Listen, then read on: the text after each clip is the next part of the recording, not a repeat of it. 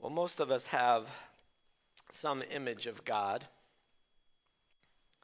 that we tend to turn to as our default.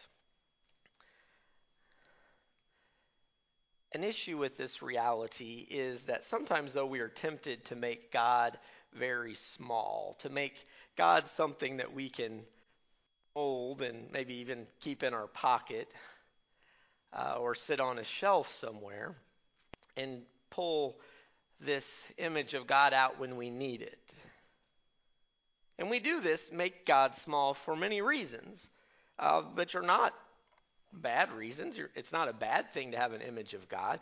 Uh, but we make God small sometimes for comprehension because God is far too big for us to imagine. You know, we sometimes say, oh, I just can't even begin to fathom God, you know, a God who creates everything. How, how can I even begin in my humanness uh, to understand? So we, we make God into something that we can grab a hold of. We, we give God human characteristics. Uh, you know, when we call God Father, sometimes we relate that to our Father, our human Father, and we connect things there. Sometimes that's an okay thing because maybe our fathers were godly people.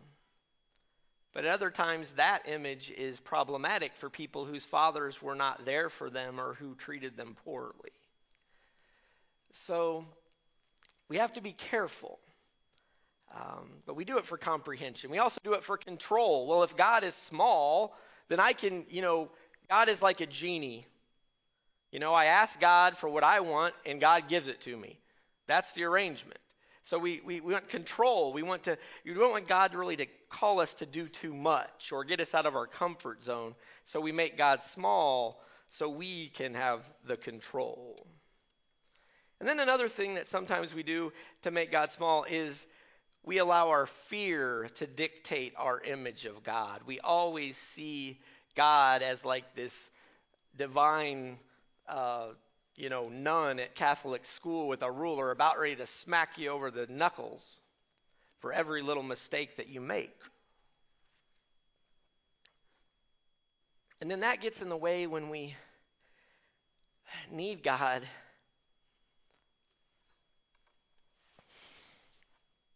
When we need God to love us no matter what. I also think that our lack of consistent time for reflection on who God is over a lifetime can keep our vision of God bound up really tight.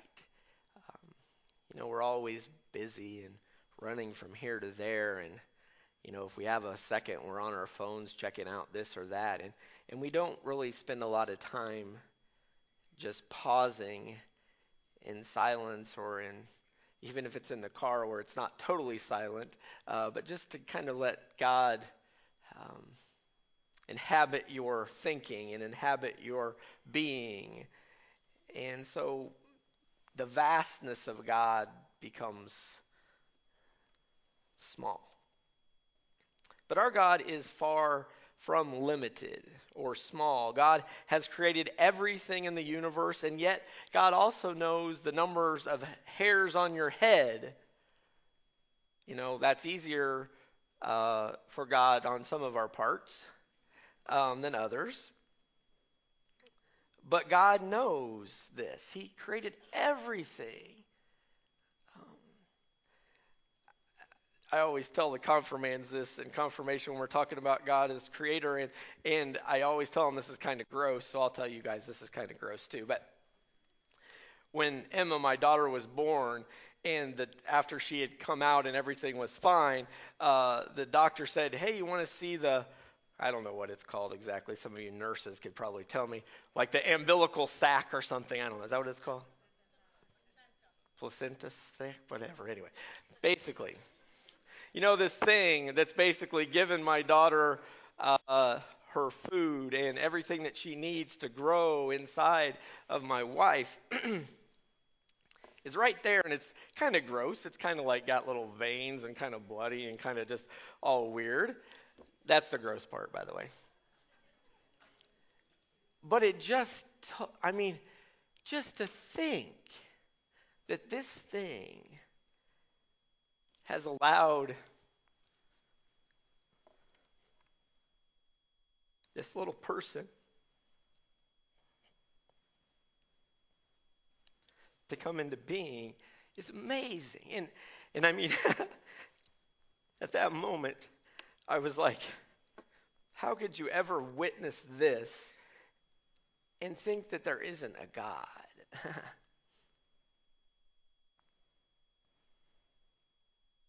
God is expansive, far beyond our human ability to fully comprehend. And God's love for us is immeasurable and without end. So if we look to Jesus as our example, we will not dwell in our limited image of God alone. For Jesus, the key to his life and ministry was intimacy with God, who was at the center of all that he did and all that he said. Jesus did it did in practice as Ignatius of Loyola instructs, take care always to keep before you before your eyes first God. Take care always to keep before your eyes first God. Jesus chose to marinate, if you will, in the fullness of God, who is always greater than our conceptions of God. God loves without measure and without regret. And this amazing, all knowing, all consuming love is at the heart of God. And I understand that Jesus was God with us, Emmanuel. So his connection and ability to always stay connected was different than ours. So I get that. I understand.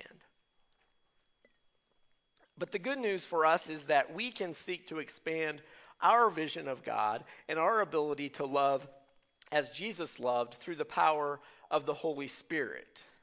And that's exactly what Paul is praying about in verses 18 through 19 of our scripture reading from Ephesians that Bergen read. He says, I pray that you may have the power to comprehend with all the saints, all those who have come before you, who are here now and will come after you. What is the breadth and length and height and depth, and to know the love of Christ that surpasses all knowledge, so that you may be filled with all the fullness of God. This power Paul speaks of is the power of the Holy Spirit. And now, before I lose some of you who are going, oh, here we go, getting all spiritual, let me demystify the Holy Spirit a little bit for you. This is not me trying to give you the whole enchilada, if you will, but this is me trying to make the Holy Spirit at least palpable so maybe you can take it somewhere.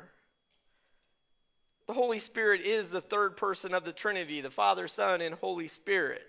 And through the Holy Spirit, Christ's very Spirit living in each of us and animating the lives um, of us toward God's good purposes. This is what the Holy Spirit is. You know, we're often surprised by our human capacity for evil, like these recent events in Delphi, but we are also equally astounded by our capacity for good. We often find ourselves doing and saying things that seem far beyond our capacity. Those words and those actions are the ones that are guided and directed by the Holy Spirit. I always joke no, it was not just something you ate. You know, maybe this is actually the Spirit of God working. Maybe that interaction that you had with that person by chance wasn't by chance after all. Maybe God is in the midst of all of that if we just pay a little bit more attention and dwell with God.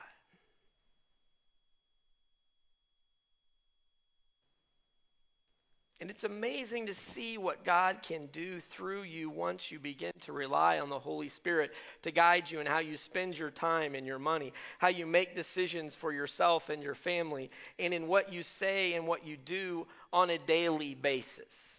And here is really the key. Um, this is really the key on a daily basis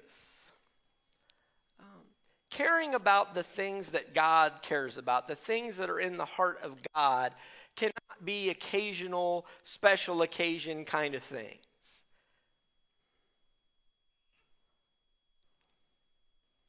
It has to happen on a daily basis. You have to rededicate yourself each and every day to care about the things that God cares about because the world will give you all kinds of other things to care about.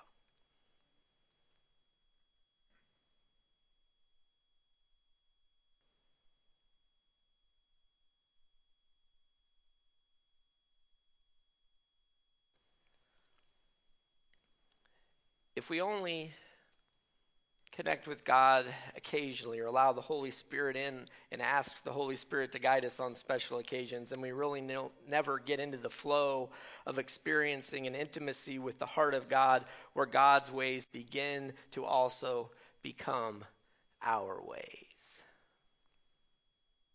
At the center of the heart of God is love. Too, little, too often, our little visions of God make us believe punishment is at the heart of God, that judgment is at the heart of God. You know, it started off when we were kids, and now, even as adults, nobody likes the idea of being punished for their mistakes. We must remember that God is love, and this is the business that God is in, not punishment. You know, we all deserve to be punished if perfection is the standard, because we all fall short sometimes.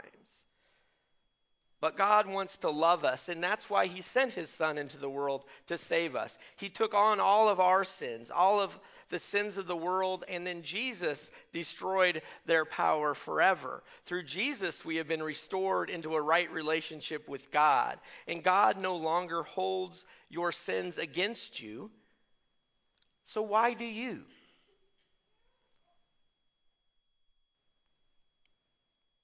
It's risky, I know.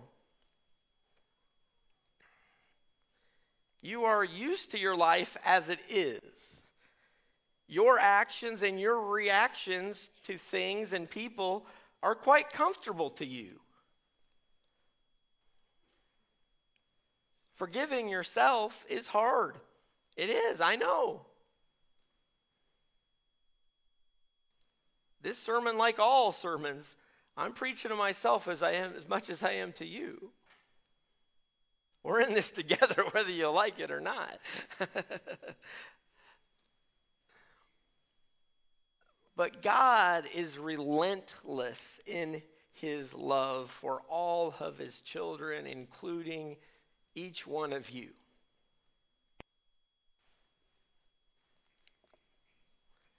You have nothing to fear from the God of love. We as humans do not seek to destroy the things that we create and love. So, why do we fear the creator of all things, the heavens and the earth? And why do we think, why do we fear that he would want to harm you? God is love. God is love. 1 John 4:18 says that there is no fear in love, but perfect love casts out casts out fear. For fear has to do with punishment, and whoever fears has not reached perfection in love. Don't allow your limited image of God to cause you to miss out on the joy of being loved beyond measure. At the heart of God is love. And when we bask in the glory of this love, then we can do nothing else but love others. We don't love to earn love, we love because we have been loved. And when we dwell in the heart of God, we find our heart swells to care about the things that God cares about, like the poor and the oppressed, and the stranger among us. And and faith issues like peace and justice and mercy and forgiveness.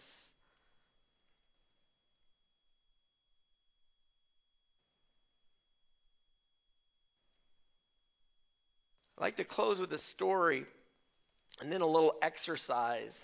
Don't worry, no treadmills or weights will be involved. Spiritual director Bill Kane took a break from his ministry to care for his father who was dying from cancer. Something I know some of you know a lot about.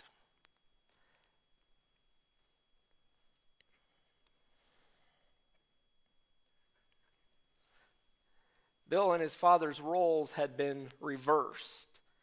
Uh, now his father was dependent on him for everything, just as Bill had been when he was a child. Every night, Bill would read to his father on the edge of his bed as his father stared up at him smiling. Uh, sure, some of you have sat on the edge of your child's bed or your grandchild's bed and you've read them stories, so you can relate to this uh, powerful experience. Well, one night after a particularly long day um, of caring for his father, Bill asked if it was okay if they skipped their nightly ritual just this one time. His father, of course, protested, and Bill said, okay, but here's the deal uh, you have to close your eyes and try to go to sleep. I've had this same bargain with my daughter on many occasions, trying to get her to go to. Oh my goodness, I don't want to read anymore. Let's go. Uh, so you get it, you know. This is the deal. All right, I'll read you a couple of pages, but then you got to try to go to sleep. Well, his father quickly closes his eyes as Bill begins to read. And then a couple minutes later, the first eye pops open. So he's kind of giving him one of these, you know, looking up at him. Well, a couple minutes later, uh, well, at that point, then uh, he goes, Dad, come on, you know, because he's not doing what he said he would do close his eyes and go along with this. So Dad's eyes shut again. Bill continued to read, but then ever so slowly, one eye popped open again. Then eventually the other eye popped open too. So the father could catch a glimpse of his son. This went on and on, and after his father's death, Bill knew that this evening ritual was really a story of a father who just couldn't take his eyes off his kid. So, how much more do you think it is with our great God and his eyes on you? Say this with me God is love and God loves me. God is love and God loves me.